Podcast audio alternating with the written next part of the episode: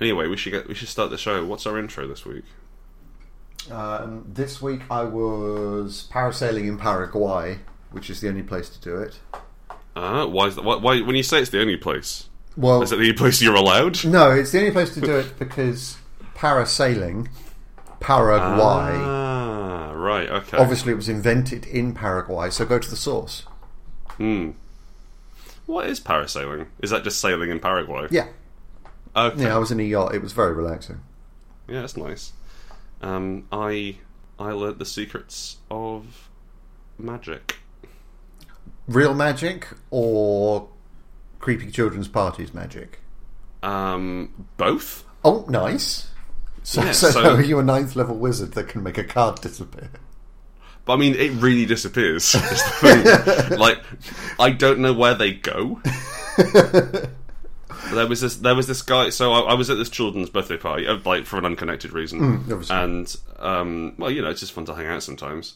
And there was a magician there, and he was like, he was like, he was like, come over here. My boy. I was like, what was that? You have to speak up. You're speaking very indistinctly. Come over here, boy. I'll talk, talk to you about the secrets of magic. And so yeah, like it involved like so you know how normally it's like when when- when they represent learning about magic in film and TV and stuff, it's like oh you have to read ancient books and you have to learn the secrets from the old masters. Mm, Yeah, the sort of nine years study just to be able to make a flower appear, sort of thing. Yeah, he just had me eat a load of birds. Just like, like how many birds? I need to know the thresholds. Was it more than ten? I don't know. I was doing it for a week. Oh, that's that's a lot of birds. Yeah, and like I'm not not like cooked chicken either. No, but like like like one of those um, apple tr- uh, apple cart trays full of birds. An apple cart tray. Yeah, you know when you're in a uh, you're in a supermarket and the apples are in like wooden crates. Oh yeah. What? Oh, oh, oh yeah. Oh, oh, they have the little um cushioned. divots. yeah, but like I'm thinking one of those wooden things filled with birds, and obviously that gives you a place to store them. well, the- I mean, the problem with birds is Chris is that they don't stay put, do they? They fly around. Well, they're, they're tied down with ribbon. A lot of them. Uh, so like, I will say to his credit, a lot of the birds he had me eat were small, like your chaffinches. Your wrens, Yeah. that sort of thing. That's- that's your, good of Mm-hmm. your, him. your, your tits, great and blue, also coal. Uh, but like the pigeons were a real issue.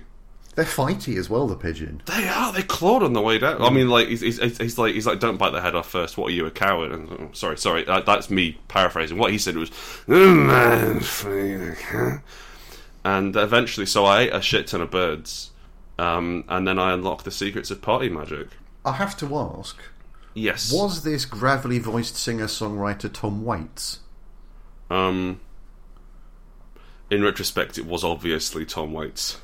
Right, because I've What's the th- that's I've the always thing, thought like- he was a wizard. So that Well, he- he's not very good at music anymore, so he's just doing children's parties. you've got to make a living. I mean, obviously, like you don't just you don't just leave a heady career like that No, no. and just I stop. mean, what, what's what's he going to do? Work in a shop? yeah, that's that's not He's Tom still going to Waits. perform.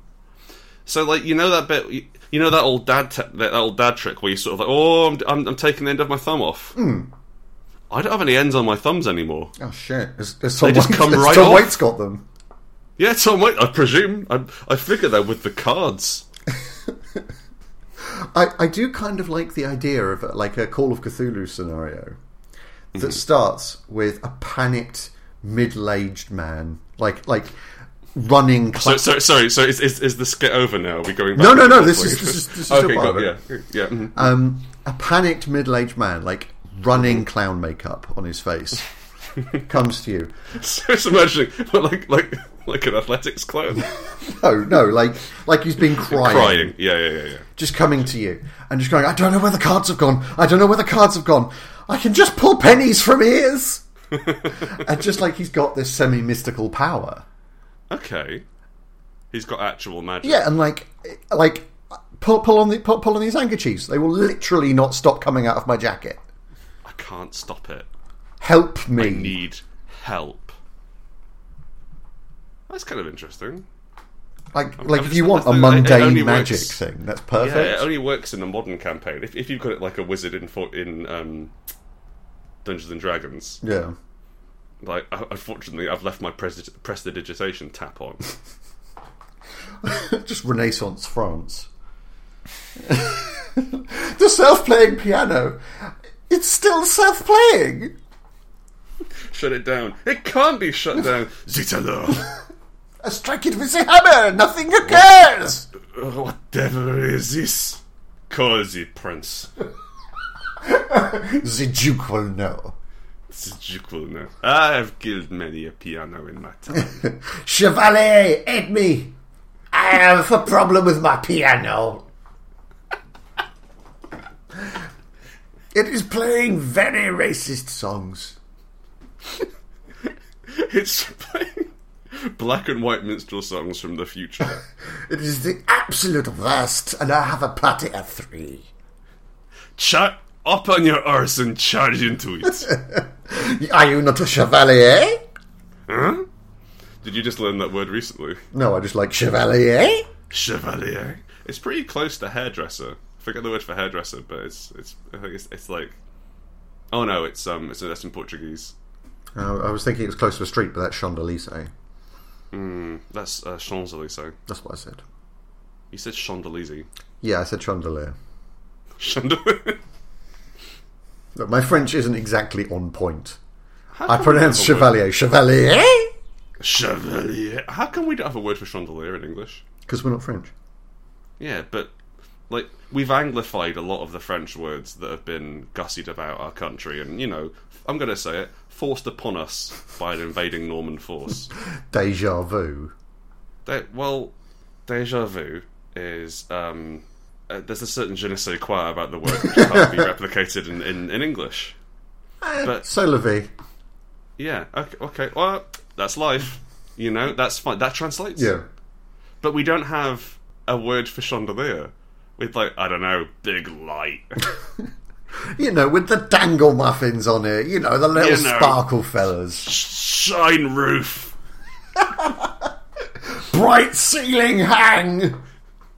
I really like trying to get like trying to manhandle Anglo Saxon to do jobs it's not supposed to do. It's a great language for it. Oh, I love it. I mean, Whereas, what's- like, if you tried to do it in German, like, well, this is the word. well, that, that's just the word. Why, why not make up a word? Yeah, this is the word. Krankenwagen. We had an argument at a party over which over which um, word has the biggest word, uh, which language has the biggest word stock. Hmm. Which is it's English, it is English, but German has the largest potential word stock because it's just a fucking cavalcade. yeah, it's a free for all. you can just bolt on wh- bolt on whatever words you want. Yeah. Anyway, should we start the show? Give it a go. What is our intro this week, by the way? I was parasailing in Paraguay. now, you see, the reason I was in Paraguay to do parasailing is because para sailing, Paraguay, it's where it was invented. I have a, I have a, I have a, an adjoining question. Mm. Does this relate to Per the Rapper? Yes, also from Paraguay. Uh, okay. Yeah. But also, sadly, it's also where paraplegics come from. Oh no! I thought that was a condition, not a, not a nationality. No, it's not. They, they, they get a passport. Paramedics? Yep, Paraguay. Okay. Hmm. Parrots? No, because that's not spelt P A R A. Pararrots would. Yeah, parararets are obviously. what? Whatever's above arrots. Hyper arret. I'm terribly sorry. The arrot has spread to his heart. and It is terminal. he's terminal. He's got. He's got seconds to live. He will be squawking by midnight I would recommend you say whatever you have to say to him now. because he's about to get a new passport.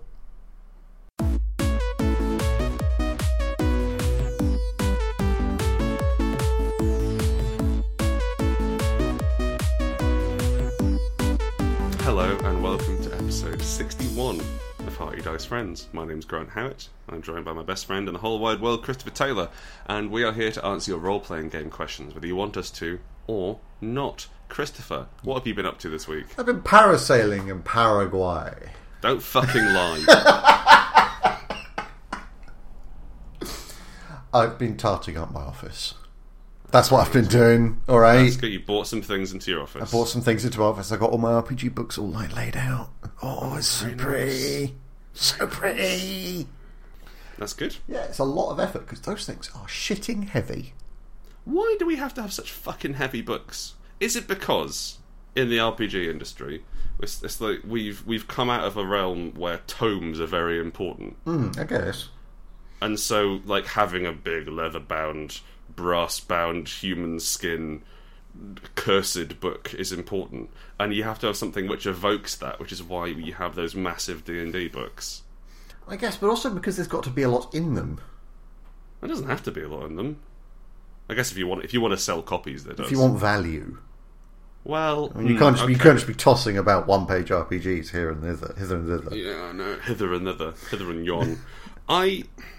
What makes an RPG valuable? Because it's Wait. not just. Sorry? Wait, Wait. yeah, can I get three pounds of RPG, please? buy them by the yard. I just. I feel. I feel that there's a, there's a big discussion to be had around what actually is valuable in terms of RPGs, and I suppose it differs between different markets. So But- I guess I, what, so actually, go on. I guess I can only speak for myself. No, speak for everyone. Okay, everyone, this is this is the truth, the, the straight dope. um, it's how much of the book is transferable, Oh. how much of the book is interesting, hmm and for me, how much the rules set is aligned with what the rest of the book says. Yes, if it if it lets you tell the sort of stories it's wanting you to tell, Yes. I, s- I sort of view that as, as as like whether it's successful or not. But it's difficult to sort of discern what the author that's- wanted that- you to tell. But that's also value. Like, that's personal value. Because if you look at it being yeah, transferable. sorry, I wasn't I wasn't disagreeing with you. No, sorry, no, I sorry, know, yes, but- go on, yeah. Um, if you look at the, tr- the the quantity of the book that is transferable, that's innate value because then you can use it regardless of whether or not you play that game. Is that not true? oh, sorry, I was im- imitating a mosquito. Oh, Okay. no, that, wa- that was that was my um that was my thing. That's the thing. Like there is that that is one value, but also if a book is standalone but brilliant, is that all? Is that not not also valuable? Yes, For that's that's, example, that's, Don- that's why I'm like- saying there are there, there are three Ah, okay, brilliance. Yes, that makes sense. components to it, um, and the fact that the the rules inside go to what you're trying to do Mm, is incredibly important. yeah. and whether or not the the book it's the book supports itself Yes, if it can hold its own weight. yeah then that then that to me is value in an rpg Yeah, I think I think as I as, I- as I get a bit older, I'm more I'm more looking for books that are fun to read, but also books that when I sit down, I read them and I'm like, oh wow, imagine the adventures I could have in this system, and they're never doing anything about it. well i mean you never do anything about reading you know to kill a mockingbird Well, but like you've done it at that point, haven't you? You've read it. yeah but like you can say the same thing about an rpg Well, I don't know actually, because like some may argue that the only true form of an RPG is one which is played. that's just gatekeeping that's not okay Yeah, it's true. Should we should we start the show? let's do it Ask me a question. uh, well let's let's segue beautifully into fans' question Okay. are there Segue beautifully. are, ooh. are there any rpgs Mm-hmm. you wish you could get into but just can't Mutants and masterminds. Really? That's a game you really want to play, but you just can't get in. Well, sorry, Mutants and Masterminds. I'm going to say as a poster child for every superhero RPG. Okay, so yeah, it's just a. I was going to say So, vect- Uh, Mutants and Oh, vector, Masterminds, but that's uh, not a vector. Wild talents and not hero system because that's dire. But and any sort of superhero system where you get to either make up your own powers or you have a list of powers to draw from, and it's fairly easy to understand. Okay. I just can't. It's so boring. it it failed like they they fail to understand the what's what what superhero comics are about. It's not about oh oh I can have these cool powers. At that point, what you have is almost, almost like a special ops story, Yeah. and it's about it's about like what what you believe in and what you're fighting for and why you're doing the things and what you stand to lose. And that's why I think like Masks does that a lot better because it focuses more on the interpersonal relationships between the uh, between the heroes and the, the world around them. Or Smallville, uh, where it focuses where again like all the dice rolls are uh, d- d- depending on what character you're doing it with or to or on behalf of. But I think there's something really there's something quietly enjoyable about sitting down and coming up with a load of powers, but then actually having to use them in play is nightmarish. Where do you stand on things like Better Angels? Because that's that's superhero ish, and it's but it's I've it, run- but it's a I've different run take Better on Angels. I've run Better Angels. it. Okay, Um, it's okay. The skills, the skill system is difficult. right. That's that's not like a genre complaint, but it has um, the skill open, which is not like unlock doors, but it's engage in open warfare. Oh, that's odd. Yeah, and that, that, like so, it's it's got kind of the good version and the bad version of skills, and you and you- like you you you shift points between them, whether it's your good side or your bad side, whether it's the hero or your villain. I think honestly, it goes off a bit half cock. So it wasn't I wasn't really clear whether they were playing villains or heroes at any point, and I did read the book. I guess that's part of it. well, well, yeah, but you know, you still need to know. to write adventures. It was okay. Um, I think that it was it was one of the better superhero experiences I had. Uh, but I suppose I think also like when I, when I talk about superhero games, I'm also thinking in terms of anything that has that really sort of granular option choice, so like the equipment options in Dark Heresy, for example yes. like the like how bitty those all are and how little all the pieces slot together and like okay i kind of like that i don't want to have to use it but i like examining it and playing with it in my head how about you One of so one of the RPG systems that I that I wish I could get into but can't is Power by the Apocalypse. mm, yeah you don't like that much do you I don't know why. It just rubs me the wrong way. it doesn't feel like it exists No, I I think part of what I like about being a player is being proactive. and it, it rewards that Yes, but it feels to me a little bit like what I do is I tell my side of the story, and then the DM says that's a move, roll some dice. that's the thing like it's it's postmodern in that that's kind of how d&d works except it it takes off the um a lot of the fine detail Yeah, and, and tries to bring it down to the story beats, which I really respect.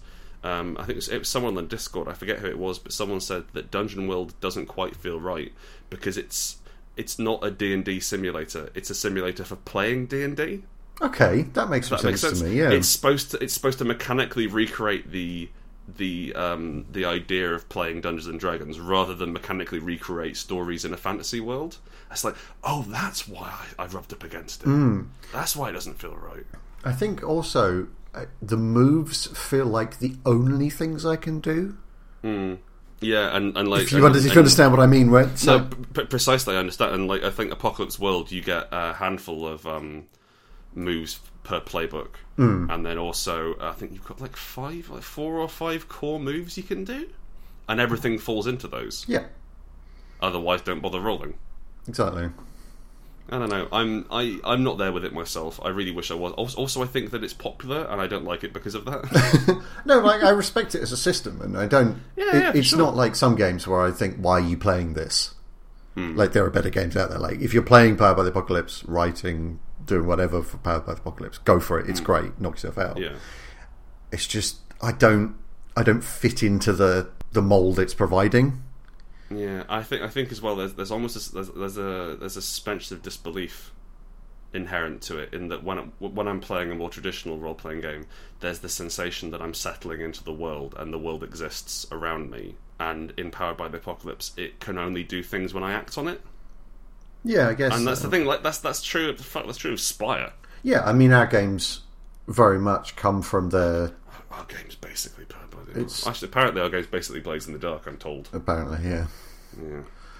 Yeah, there is an element of that, but yeah, just and also I don't think I haven't yet seen a setting for Power of the Apocalypse that I'd very much want to play. Mm, that's fair. And and you do, you do have unique tastes. I do have unique tastes. I have very specific ones, and like I don't like post-apocalyptic, right. which is a huge hurdle because that's an awful lot of them. I don't like. That's, su- I that's don't. one of the that's one of the three uh, role playing game settings you're allowed to have. Yeah, exactly. I just I, I can't stand post-apocalyptic settings. All right, I'm going to move on. Please. Read aloud box text. Is it ever a good idea? asks Samuel.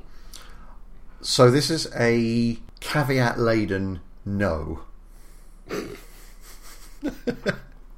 This uh, show me the details of those caveats, please. So first, so first of all, let's start from the very beginning. Read aloud box text. Is it a good idea? No, don't like it. no, Don't like it at all. However, it is good for GMs to learn when they're GMing what sort of things need to be said in those sections. I don't know, dude. I'm not sure because, like, w- especially like in World of Darkness or, or honestly anything where I read box text, it doesn't sound like the way people talk. No, but my point is that you shouldn't read box text. It should be it, it should be used as an example, and then you say your version. I suppose so. It's like not this, but like this. Yeah. Yeah, exactly that. Um, and I think like if you're coming to D and D for the very first time, seeing those read aloud box boxes, that can be so helpful for going. Oh, that's what I'm supposed to be doing. That's my job. Ah. Oh, I can set the scene. I, I guess it's like as a guide to scene framing. It's good. Yeah.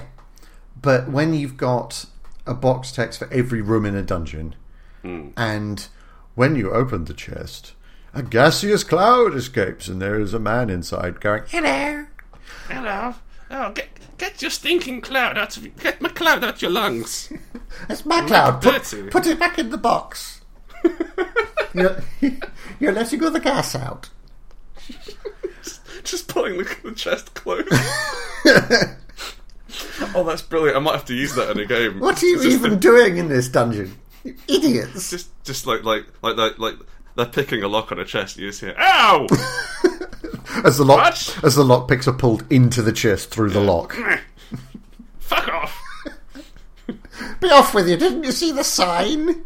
It's just like a My house. There's a rusted um, moss covered sign saying trespassers will be prosecuted on the outside of the box. Oh man, I'm putting that in tonight's game. That's brilliant. I'm having that. It's yours to keep. Now, I I think I think it's it's it's a useful teaching tool, but it's more sort of um, use this as inspiration. Don't read it aloud. Yeah, and it's really easy to fall on them as a crutch. I think I think also because like you can't get too evocative in the um, it's it's it's telling not showing. Mm, yeah. um, because if you get too evocative, you start running into problems. Like, like let's say, for example, um, uh, as you walk into this chamber, uh, there is a foul smell and the acrid taste of acid fills your mouth, and the warforged like, I don't have a tongue, nor do I breathe. Oh, well, fuck off then. Stand outside. Also, acid, is it going to cause a patina on my skin? Yeah. Oh, um, on roll versus asset, and it's like it just stops. It just it just slows things down, and like or like or or, like say for example, oh, it's really cold and wet, and you and, and, and you feel rubbish coming in here. No, I don't. Alright, fine, thanks, Steve. But also, it, you run the risk of putting in too many details and then focusing on, ah, it smells musty in here. Like, "Ah, just that's just because it's old. it's just flavor text. just just move on. I'm not telling you the important bits right now. Oh my god. Oh my god, just play. I have favored enemy mold. Just, Just get just just get just get in the boat. get in the boat. Yeah, okay. I think I think that you can maybe try and hide some jokes in it. That might be fun, Yes, that, that that's a good opportunity. but honestly, it's not really worth it. It's it's generally it's like I'd much rather have a bullet point list or like um uh here like here are ten things, pick three of them. Yeah. like I could kind of uh, see like somebody writing an adventure and, and, and a group of young people playing it for the first time. It's like, right, everybody ready? I'm going to start with the box text. As you step down the s- da- down the staircase into the gloom, you ha ha, you're reading this, you twat. and you get further. What? Why is everyone laughing? What a real prick you look like. Ask me a question. I will ask you a question. What games handle money the best? By Murph Drake, presumably the happiest dragon. The happiest dragon. So I'm going to call back to Call of Cthulhu as the as the, the Big Mac Daddy of this. I it's rare I praise Call of Cthulhu, but considering it came out basically in the 1800s, the fact that it had a credit rating score rather than forcing you to count money all the time Yeah. is very useful. It's just like it's it's like can I afford this and is it going to make an impact on my on my finances? And yet, every published adventure has this piece of rope will cost you ten dollars. like, come on, just Some good rope. just tell me what's going on here. It doesn't it doesn't matter. And I I think like I think you you run you run into a in- into a difficult situation because if a role playing game is about things rather than people, then currency becomes much more important. Yes. Whereas if, if a role playing game is about your inherent powers, currency doesn't really matter. At that point, it's power. I, I ran a game many moons ago, um, which was based in the Underhive. It was uh, it was the it was the Dark Heresy campaign. Uh, after uh, uh, it was the one after you uh, you quit, Chris, Okay. and you you fled to the south of England, Yep. Ran with my tail between my legs.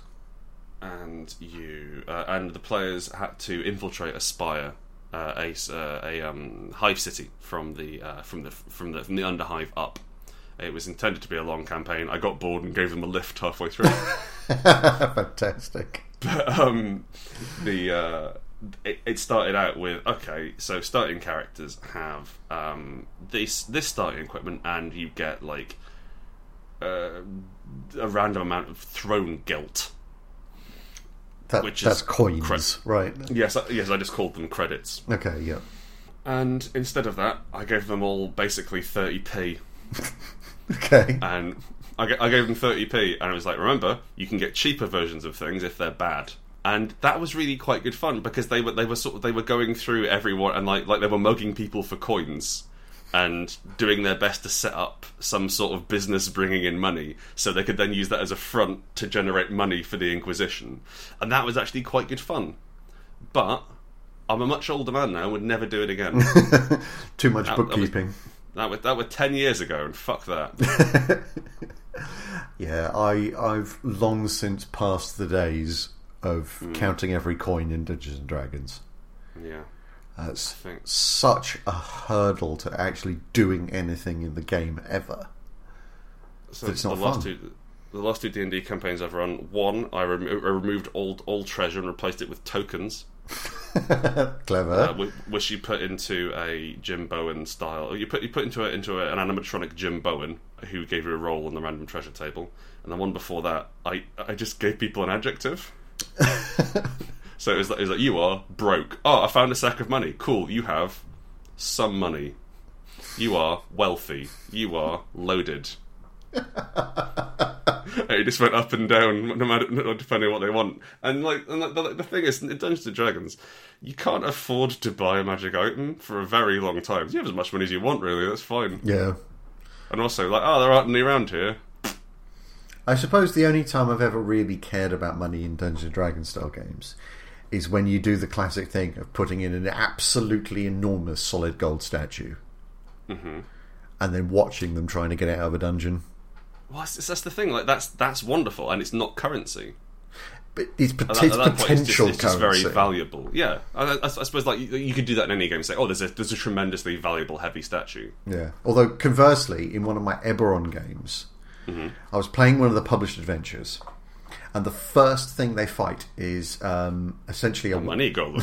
it's essentially a warforged dog, ah, cool. but it's adamantium. Like it's got adamantium running through it, not all of it, so you can still kill it without adamantium weapons. that's, that's a very valuable dog. Right? And the first after it's killed, it's like, like so, where are you going next? And it's like, no, no, we're not going anywhere. There's ten grand in that dog. Going to sell this dog. I'm going to start an adamantium business. and just extrude all this out and just make a small, uh, like adamantium needles and things like that. Like, Oh, uh, I mean, that is genuinely the smartest thing you could do. It's safe. Hmm, However, could, it's, could you Oh, it's play the campaign? yeah, yeah. However, could you just get the fuck on with it? I'm not made of adamantine dogs. I am made of adamantine dogs. That was an accident. The worst part is they popped up like four or five more times in the game. Oh man! So it's like every time, like I'm, I'm coming back for that dog. I know you're coming back for that dog. Can we just do it later? It's. I promise you, it's still there. So painful. I have a question. Ask. How would you seduce slash enamour a frost giant? This was sent into Reddit by Taywearit underscore Reddit trap. Um, I think with a bouquet of redwood trees. Oh, that's because they're quite big, aren't they? Yes, something. You Frost giant. you need something large just to attract their attention. I'm trying to think. So, like, it goes. I think it goes hill, fire, frost, lightning, thunder, whatever the whatever the I, top one is. So, I like, they're, believe so. I can't remember honestly. they're the second biggest classic giant. Hmm. Storm is that the big one? Yeah, storm, lightning, lightning powers. Yeah. Lots, lots of. I mean, they've all got beards. Well, obviously. Do you think they'd like like snow cones or ice creams, or is that a bit done for them? I think I think that's a little bit offensive. Mm, yeah, Honestly. it's like buying a British person fish and chips. Yeah, like thanks. You like this, right? Well, I guess. Right, Okay. Thank you. Wow. I thought you were cool. People like what's different, right? People like um, the strange and the exotic and the different. Yeah. People also like what's comfortable to them, but when it comes to sex and love, they like they like to be surprised. They like to have something exciting and exotic. And if you live in a world where people are all at least fifty feet tall, what's more exciting and exotic than me at six foot tall? I am a giant amongst my people. a tiny little dude.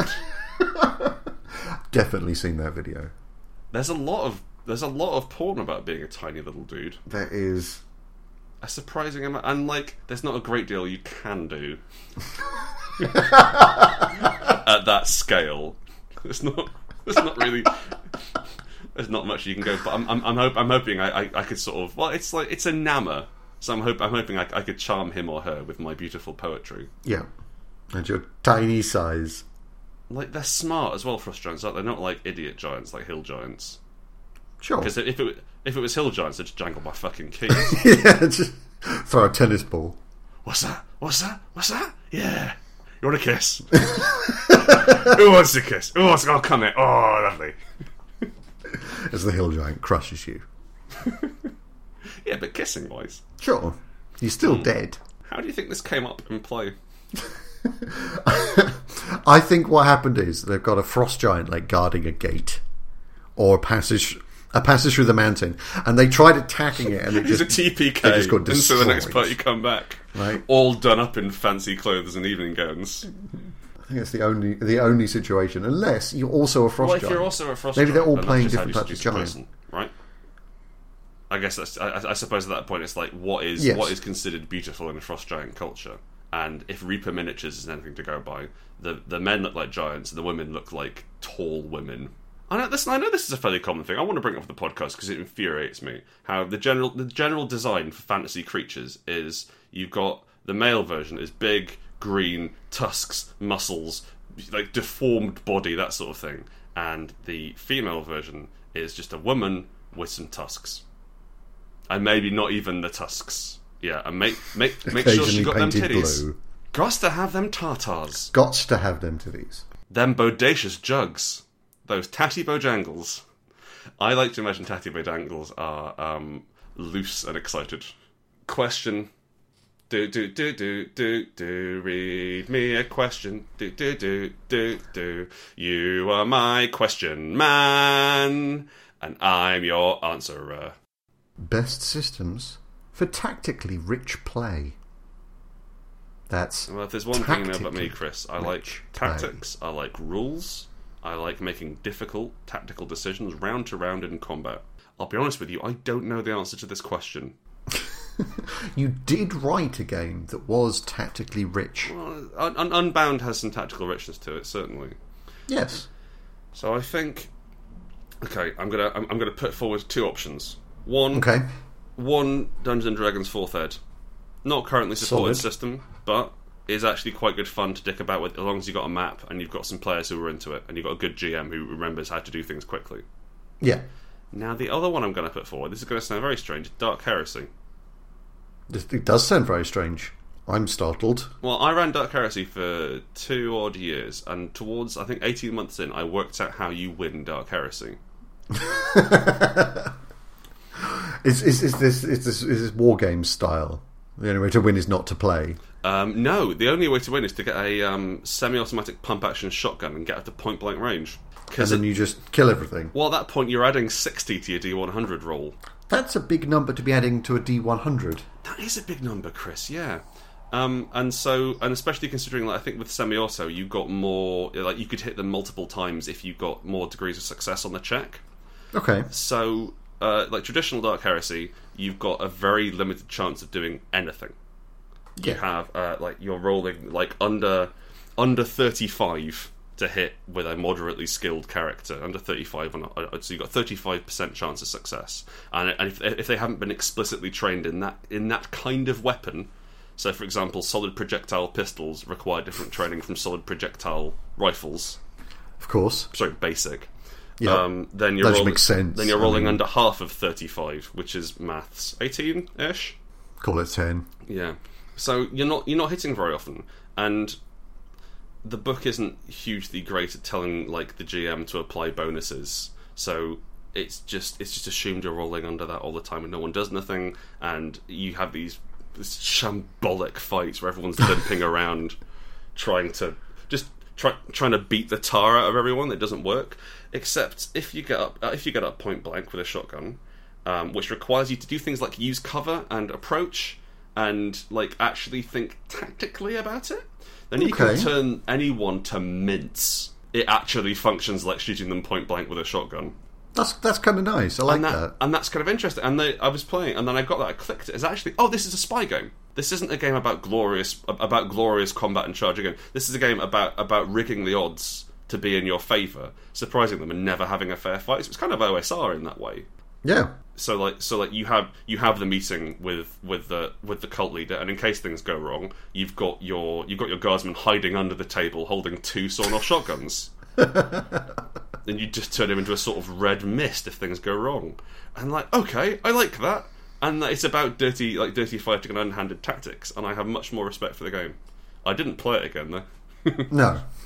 how about you Um, I think for me, it's it's essentially any version of Dungeons and Dragons yeah i suppose so It- because I grew up with min maxers rather than rather than story gamers. yeah it was interesting um it's, it's been interesting watching your conversion Yeah, no, I'm I'm definitely a story gamer now. Yeah. You, you, But- used, you used to send me level 10 sorcerers you'd written. Yeah, exactly. That used to be a thing I did, and so all, all games of D and D for me have always been played on a tactical map and have always been tactical war game style. Yeah. With some storytelling nearby. Yeah, with well, the, the storytelling is is the bit you do between the fights. Yeah, yeah, yeah. So that's, that's, that's D&D, isn't it? Yeah, and and we, we we really dove into that kind of mindset. So D- Dungeons and Dragons is to me a tactical game. And It's about making early decisions in making a character. Gods, yeah, of course. Like, not, not even tactical combat, but tactical development of your character. Yeah, in anticipation of what you're going to face. Well, like- well and, and, and, and also the idea of having a character started up to 20 when you turn up at first level. Yeah, That, that fills me with disgust. and that that fully statted twenty level character is built in concert with at least three other characters. It must be kind of nice to have that work, though. It does. It, it is. It's really satisfying. I mean, now I couldn't do it for toffee. like that would just bore me to tears. I still like making characters, but Yeah. I don't. I don't want to then necessarily use that overwrought character in a game. I want to know what the system. At what point the system bends and at what point the system breaks in a character, which is such a helpful thing to know as a DM. there's there's been, uh, the the challenge I think in, in applying tactics to um, to a role playing game system is that you're heavily reliant on your on your games master in terms of them understanding the rules and understanding tactics. So some might argue that Shadowrun's a very tactical game, but you have to I suppose same with Dark Heresy because it's not too dissimilar in terms of approach. Uh, you have to simulate that accurately in a way which tactics will play out. Yeah, as a DM, you have to provide the opportunity for tactics to exist. Yeah, and what you can do is then if you can abstract that out into an alternative way of doing it, then you can get something which feels tactical but is tactical on a different level. Which I guess is something we try to do in Unbound, Yeah, for sure. where you where we've kind of got um, a differentiation between areas, but not between specific zones inside that area, Yeah. um, and how your choices affect you uh, affect the other people on your on your team and your enemies, and it's that kind of halfway house between story gaming and war gaming, which I quite like. It was it was certainly a challenge to abstract it into a way where you could. I think uh, you you hit the same challenges like when you're running Knights Black Agents or any sort of spy game or say Demon the Descent. think the new one. Um, when you're running any sort of spy game, you have to know a shit ton about spying, otherwise it doesn't feel like a spy game. And you Yeah. have to know quite a lot about you know small unit tactics, otherwise tactics don't work. Exactly, yeah. Whereas you can get away with a lot of stuff in Delta Green. Zimmerlim writes in and asks, "What powers would a superhero called Werewolf Unicorn have?" So, not a werewolf unicorn, but a superhero called Werewolf Unicorn. Well, I mean, you could have both. Well, no, I like, I like, I like the spirit of the question. Like, it's, so it's a basic man who's calling himself Werewolf Unicorn. Werewolf Unicorn. What superpowers does that person have? Fan fiction. The ability to be the protagonist in any story. I like that. Yeah, that makes sense actually. Just just like protagonist foo, Yeah, in the in that he'd walk in and become the protagonist, and you'd know he was the protagonist because he had a different hair color to everyone else. yeah, like Superman's there. Yeah, and and and he's telling the people of uh, Metropolis that everything's going to be fine, and they're all going, "Oh, Superman, that's amazing! Thank you so much." But who's this? thank God you're here, werewolf unicorn. I'll let you take over the speech. I'm sorry, I was with my boyfriend Harry Potter. We were on Halo. My favorite thing about werewolf unicorn is he's half angel and half demon. and best friends with Sonic. Well, yeah. Well, honestly, they have kind of a difficult relationship. It's on again, off again. It's on again, off again. Yeah, like they have they they they- they're both very fiery, passionate characters. We had in the very first game of Doctor Magnet Hands, um, one of the one of the players was the last Wolficorn. Top notch, just a list. He had no movement powers. He had to take the bus everywhere. That's wonderful. He was he was a werewolf with a unicorn horn. And that was the deal. but were, werewolf unicorn. So we, we've got shape changing. Yep, We've got virgin temptation. the ability to piss healing potions. We've got a horn. Yes, Is is this like a were unicorn? or a u- or is it a Uniwolf Just it's the wolf with one leg. Like does from Paraguay? does he not under, stop it? Does he not understand the way that um, you can't combine werewolf in this way? So it would be it would be technically it would be it would be were unicorn, but he's like, oh, I just change into a unicorn, so he can half change into a unicorn. Just completely deluded. so he has no powers. yeah. Can you imagine, just just very briefly, can you imagine the horrendous image, which is a uni- a, a, uni- a were unicorn in half half man, half wolf Krenos form? just imagine the way that looks. I think I've seen that at a convention. Um, well, that's the thing. Like, I've I've definitely seen fan art of muscular fuck unicorns, Yeah, but I feel I feel no, put it this way, I normally feel threatened by horses. I feel double threatened by one that is also a man. What if? Not in a centaur way. Centaurs are cool. No, that's what I'm saying. What if Mm-hmm. the top half turns into a werewolf and the bottom half turns into a were unicorn? so it's a centaur, but like white, sparkly back end, Right. feral front end. What about? I'm gonna. I'm, I'm just gonna. Up the, I'm gonna up the ante on this one. I, I, I hoped you would. it's a centaur that gets bitten by a werewolf. So Okay. I'm, we're just we're just gonna fuck were- werewolf unicorn to one side for a second. You've got a centaur that gets bitten by a werewolf. Mm-hmm. Every night when the moon is full, it's just a horse with a wolf stuck to it. it doesn't understand a fucking thing. It's terrifying. It's the, it's the front half of a wolf. Imagine its little paws. It's not designed to do anything with it. It's not like like because centaurs are great archers because they have you know opposable thumbs and shit. and you have Panic running round the paddock. screaming, eviscerating the other horses, the other centaurs. Do centaurs don't hang out know. with horses? I, I, I guess there's a certain kinship. Well, I mean, do they hang out with people? No, they don't hang up with anything. Their tradition, They're very, pretty they're very rude to people. insular. If if the if those if those documentary freezers at the British Museum were anything to go by, Yeah, or Harry Potter. yeah, they live in the woods, don't they? Yeah, I'm just gonna I'm just gonna fuck werewolf unicorn back into the center for a minute, Ah, Okay, cool. um, because I want to see now a werewolf unicorn. The the bottom half is werewolf and the top half is unicorn. Hang on, let me, let me just let me just envisage this. So it's upright, standing like a man. Well, but it's got wolf legs on the back. Well, no, no, no, no. It's standing on two legs. Two wolf legs? Two wolf legs. Right. And then the top half of it is a very heavy horse. It's a very heavy horse with hooves, so no no hands to use, That's even more useless than a wolf stuck to a horse body. and a magical horn. its one solace is that its magical horn stops the crippling pain of its existence. its one solace is that wizards everywhere seek its death.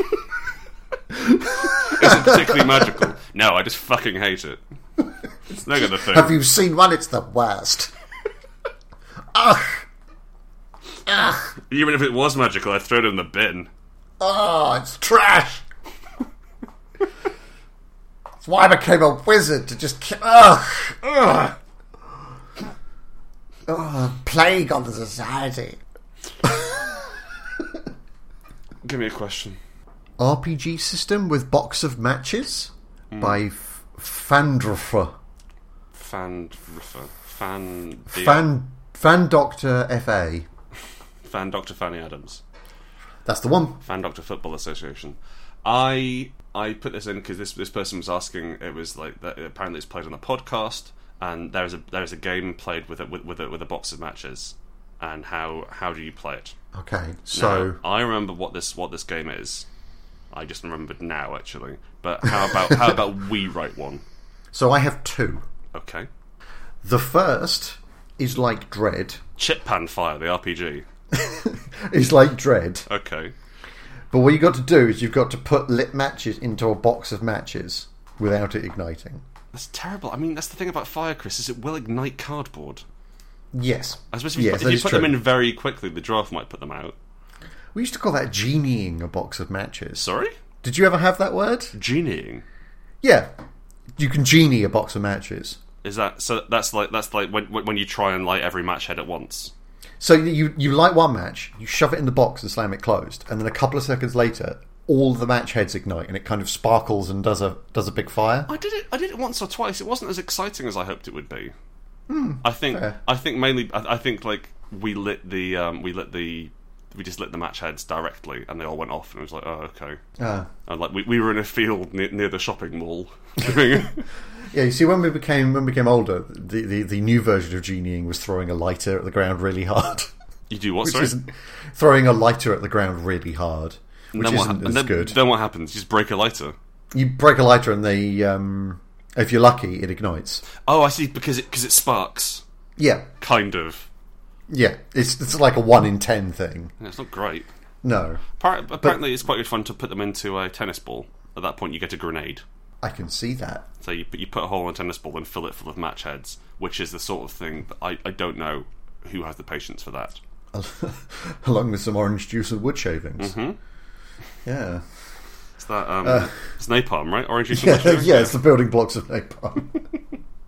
um, or the other one is you're all sat around a table. Mm-hmm. It's it's Oh, no, fairly sorry, sorry, was that a role-playing game? Genie the match. yeah yeah like dread. You have to put like um, Oh, I like star-crossed see. Got it, lovers. Got it, got it, I understand. Cool. My apologies. But Go on. and when and when the b- box goes up, that's the end of the game. okay. Um, the other one is everybody sat around. It's kind of ten candles ambience we're going for here. So it's all it's all very low light, very dark. Very, yeah. And the idea is that what you got to do is you got to put you got to hold the match box in your left hand, put the match head against the striking strip, and then flick it. And the idea is this is a, this is a combat action for for learning pyromancers. And the idea is you've got to try and set the, the woolen scarf of your opponent alight. Branded Harry Potter with woolen scarf. Yeah, but like pre- preferably something grand knitted, so it's that big Infernago. open weave. Yeah, yeah. That, that, You're that fucked to Nice, go. that nice, that nice big match-catching weave. Yeah. Hmm. Set that neck on fire. I That's my thinking. I think you could have a game where you have to eat as many matches as possible. and like, It turns into wrestling where you go try and get a box of matches off of your friend. I want a physical element to this game. I mean, that is apparent. I mean, if you've got box matches, it's probably going to have a physical element. Yeah, that's true. Who- Eating a match. Who can stay awake longest? And you, you, you put the matches in your eyes to keep them open, like in cartoons? That works. I guess so. It, it- that, that seems very unsanitary at best. Yeah, I mean you're, you're shoving some chemicals right up in there. I, I I figure, like, like, like, like, like, you'd take the match head off because that would probably irritate the uh, the tissues inside the eye. But at that point, you've got a load of splinters in there. Yeah. Sorry, I've just got the idea that there's it's they're not safety matches. And your, your drooping eyelids just managed to catch it and set it off. I think I think even even non-safety matches appreciate a hard, dry surface. Let me have my dreams! you know, you know when people straight matches on their face. Yes, That's not a thing, right? it is if Can you they're not do that? safety matches. Yeah, if they're not safety matches, you could do that. So like, so it, it just like it brushes up against the hair and ignites. it needs, it needs friction, it needs heat. Oh, I see. So, it's, So it's- any, any, any rough surface, like other match heads, yeah, will set it off. that seems like a that seems like a problem. That's why we made safety matches. Mm. And also to stop badasses lighting cigarettes off their face. because there was a period where before safety matches were invented, each match was covered in a very thin layer of wax. Ah, yes, and you, you, you sort of rub it off to strike. Yeah, so when you strike, you've got a couple, you've got about a second of nothing happening because the Mm. wax is coming off, and then the friction and heat goes off. makes sense. But yeah, safety matches are boring, Yeah, I suppose so. But I mean, they they catch fire much less. but you can't light it on your face And that's true. I guess you can't. Like, unless you hold the st- you cut the strip off the box and hold it up, and like blue tack it on out of sight from others, and yeah. out of sight from others. What are you doing, Grant? Nothing. I'm just having a cigarette. How cool am I? God, I'm so cool. Ow. Ah, pulled, pulled it off. I pulled it off. Oh, what? I should not have used super glue. I've got one more question for you before we wrap this shit up. Okay. What RPG would you most like? Would you most want Chuck Tingle to write about it for his next book? That's from Zenton. It doesn't make great grammatical sense, but you understand what we're going for here. I do. Could you, for those who don't know, could you explain Chuck Tingle, please?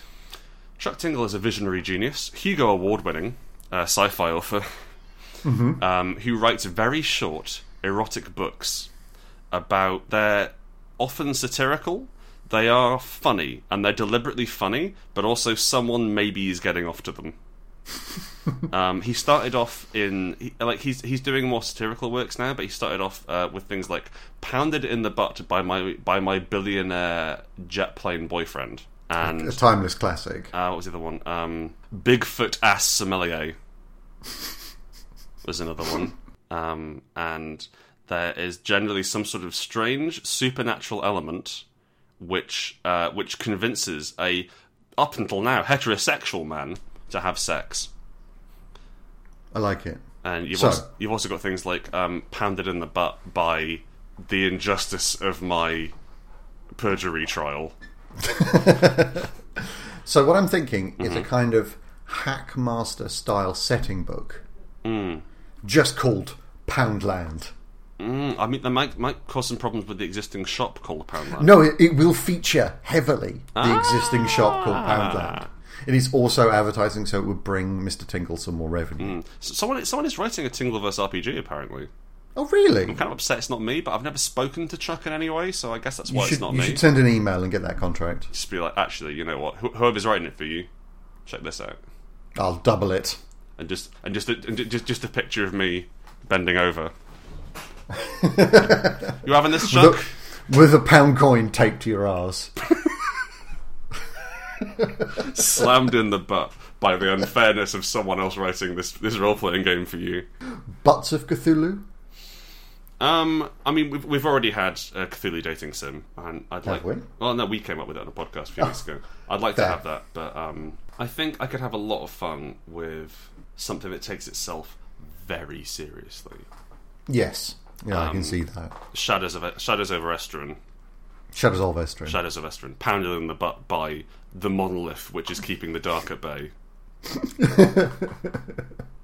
pounded in the butt by the tragedy of my ancestors' departure. Slammed in the ass by the Tricasal Peninsula. I think I'd like that. I don't know enough about Shadows of Estrin to make any more jokes. I keep on thinking of things like harder, Hackmaster. Anything with master in it works Mas- quite well. Mastered in the ass. I had my ass mastered by Good. by the ghosts of Gary Gygax and Dave Arneson. Is Dave Arneson dead that's- yet? I don't know. I'm going Okay. to guess yes. I'll kill him for the book. Biggest marketing ploy ever. Let's wrap it up, Chris. Let's. We've had enough ass pounding Well, speak for yourself. for this for this podcast. Yes, for this podcast. Um, thank you so much for listening to this um, to this podcast and for listening this long as well. Look, putting up Kudos. kudos. Um, as ever, I'm Grant Howitt, and that was Chris Taylor. And we have a Patreon. If you like what we're doing, you can come give us some money, and we'd really like that because uh, it's nice, isn't it? You know, Yeah. And it helps us run. It helps our running costs. You can go to Patreon. dot- Sorry, that was really unenthusiastic. I might, I might, I might have another take on that one, Chris. Have have another bang on it. Okay, so oh, don't give us money. We suck. I do give us money. okay. Pound us in the ass with your cash. Pounded in the ass by one pound an episode.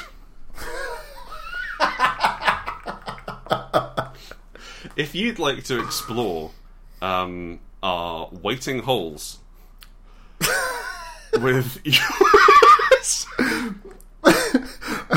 I would like to I would like to, to say that one of the questions we were asked for this podcast is what are the best holes? what are the best holes? Yes. Uh, pound holes. Yes. Holes you put pounds in. Oh. Oh, um, by, by which I mean fuck. Yeah. Yeah, don't put this in. Hundred percent. Please don't put this in. I was doing okay. Who's editing the podcast this week? I was doing okay, then you asked me what are the best holes. That was a question we got asked. By I who? feel it only fair. Bell. Oh, Bell asked what are the. Oh, I didn't realise. Sorry, I thought that was just you being you being. No, saucy. Bell asked. Bell asked. What are the best holes? Um, donut. Ah, you sidestepped that No, really Oh, I didn't. quickly. I'm sorry. Yeah. Um, I don't know. man. I think like I think I think we we, we, we can sort of like laughingly joke about willies, but t- talking what is the most enjoyable orifice. that's I think that's out the remit of our show. Yeah, You know. we will. Be, if anybody DMs us, we will tell you.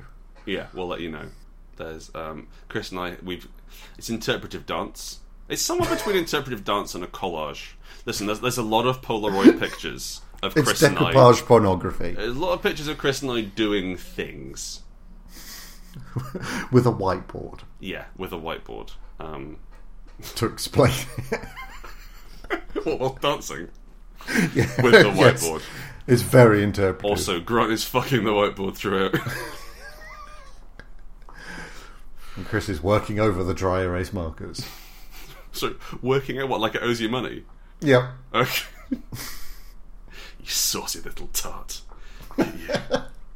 This is all great. Mm, this is all great. Patreon me. I'm going to. Thank you for listening to Hearty Dice Friends. If you liked what you just heard, you can go to our Patreon, which is at patreon.com forward slash Hearty Dice Friends. Give us some cash, sling us some dollars.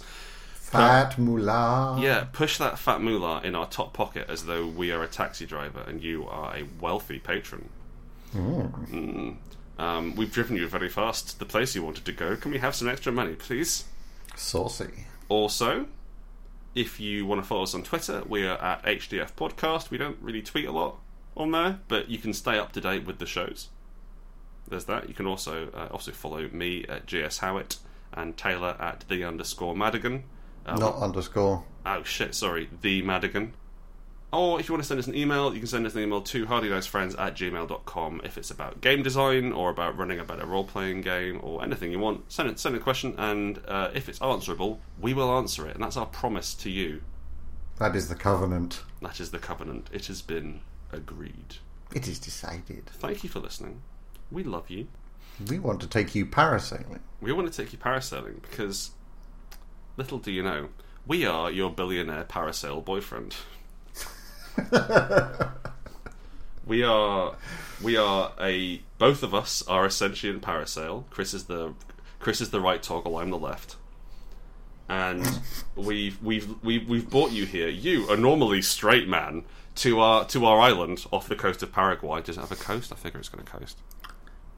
Yes. An island? Yes. Uh, off the coast of Paraguay, um, where we are going to wine you and dine you, and then at some point, while you wouldn't normally be into this, you're going to. We're going to really pound your butt. You're going to tug on us to turn left. you're going to tug on us and we'll steer you around. I'm sorry. I can't do it. I can't. do it. Goodbye. Bye.